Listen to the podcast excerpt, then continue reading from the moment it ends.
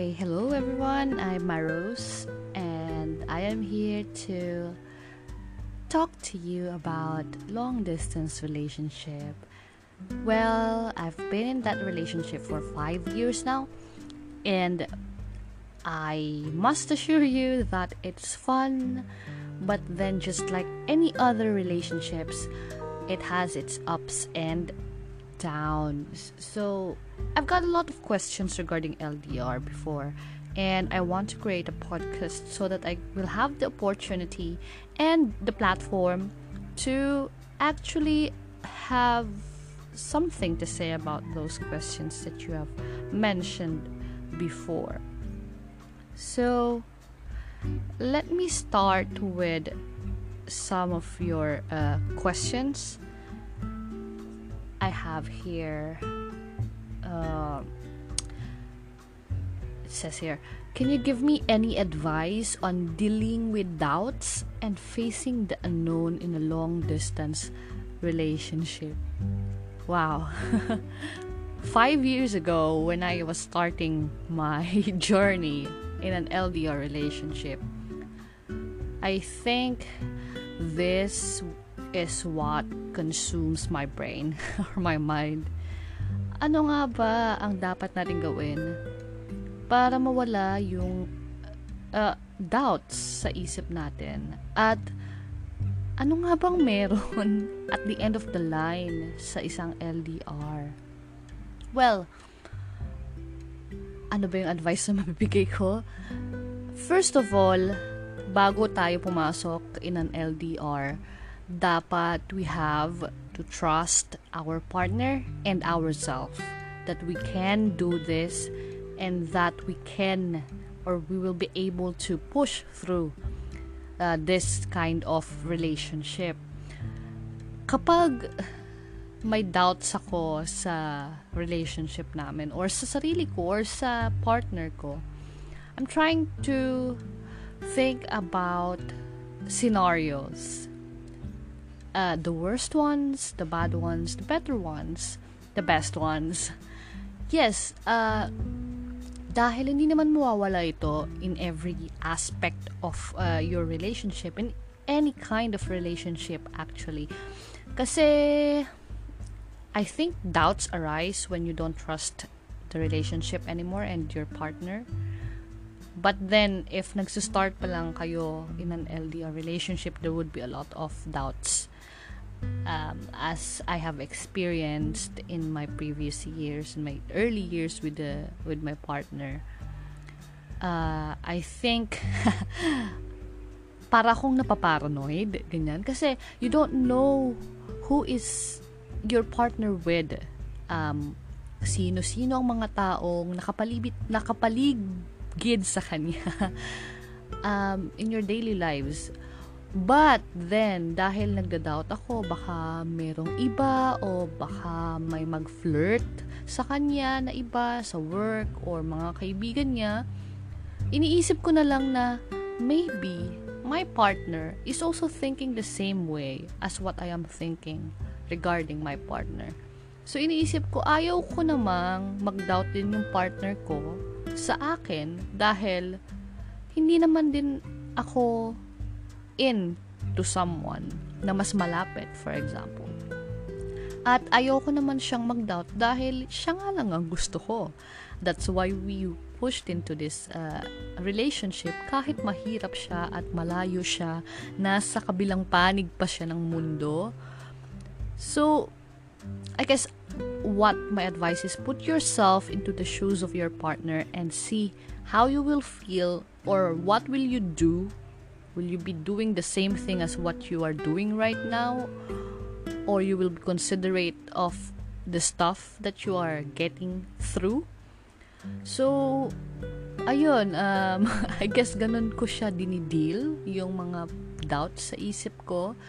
And also open communication, because ito ang very core ng long distance relationship. Maintain an open, honest communication, but still respect each other when communicating, because ang hirap-hirap naman kasi naman sa text messages na ma-determine ang feeling ng iyong partner. For example, when he texted, Okay.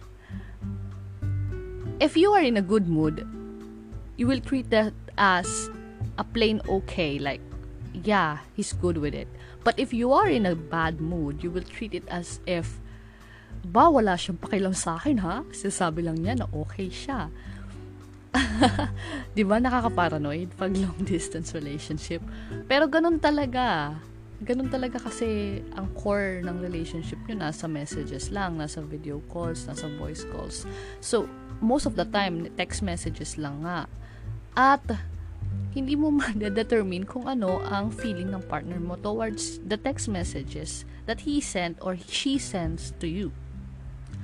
At I guess, ayun, yung doubts, it will always be there, but kung ano yung gagawin mo to eliminate the doubt, ano yung kaya mong gawin, I think that's the key to push away those doubts. Kasi kung open naman kayo sa communication with each other, I guess there's no reason to doubt at all, especially kung honest naman kayo sa isa't isa. There's no reason to doubt. But then there's uncertainties, no? Hindi mo naman alam kung totoo nga ba ang pinagsasabi ng partner mo. Pero again, put yourself on your partner's shoes, in your partner's shoes. Kasi kung ikaw nagsasabi ka ng mga bagay-bagay sa kanya at ine-expect mo na maniwala siya sa'yo dahil yun nga naman ang totoo, so yun din yung, sa palagay ko, yun din yung gusto ng partner mo na paniwalaan mo sa kanya. Nga nagsasabi siya ng totoo at lahat ng mga sinasabi niya sa'yo ay honest and with respect and compassion and love. With regards naman sa tanong mo na how do I deal with the unknown in a long-distance relationship? Well, sa lahat naman ng relasyon may mga unknowns, no? Pero sa long-distance relationship, this is extra effort or extra parang thinking dahil nga nasa long-distance kayo. So, yung nakatulong sa amin is to set expectations and goals for ourselves separately and together. For example, we don't intend to be in a long-distance relationship forever. We intend to be saving up, grow our careers, and save up. And then, until such time, we give ourselves our time frame. Until such time na meron na kaming enough funds to be together and to live together. And if we are ready enough, since for example, for me, I am supporting my family and I cannot really just go into the other country and live there and then leave my family here in the Philippines. Medyo mahirap yon. So, you need to communicate to him or to her what your goals are personally, separately, and then what your goals would be in the relationship together. And what's the time frame? Paano nyo maa-achieve? Ano yung mga steps na kailangan nyong gawin? And I think that works for us. Kasi nagkaroon kami ng mga bagay or decision making sa life kung paano namin to maa-achieve, no? First, nagkaroon kami ng understanding and plans to meet each other at least once a year for 2 weeks or more in a vacation. Overseas, so we meet each other, but then we save for that, no?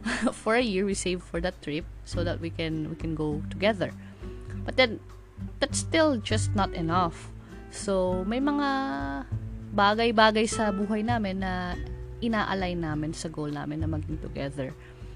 And kung pares kayong committed to that goal, and then the unknown will be a known thing to you, and you will know when and where or how you will be together. Ayan lang.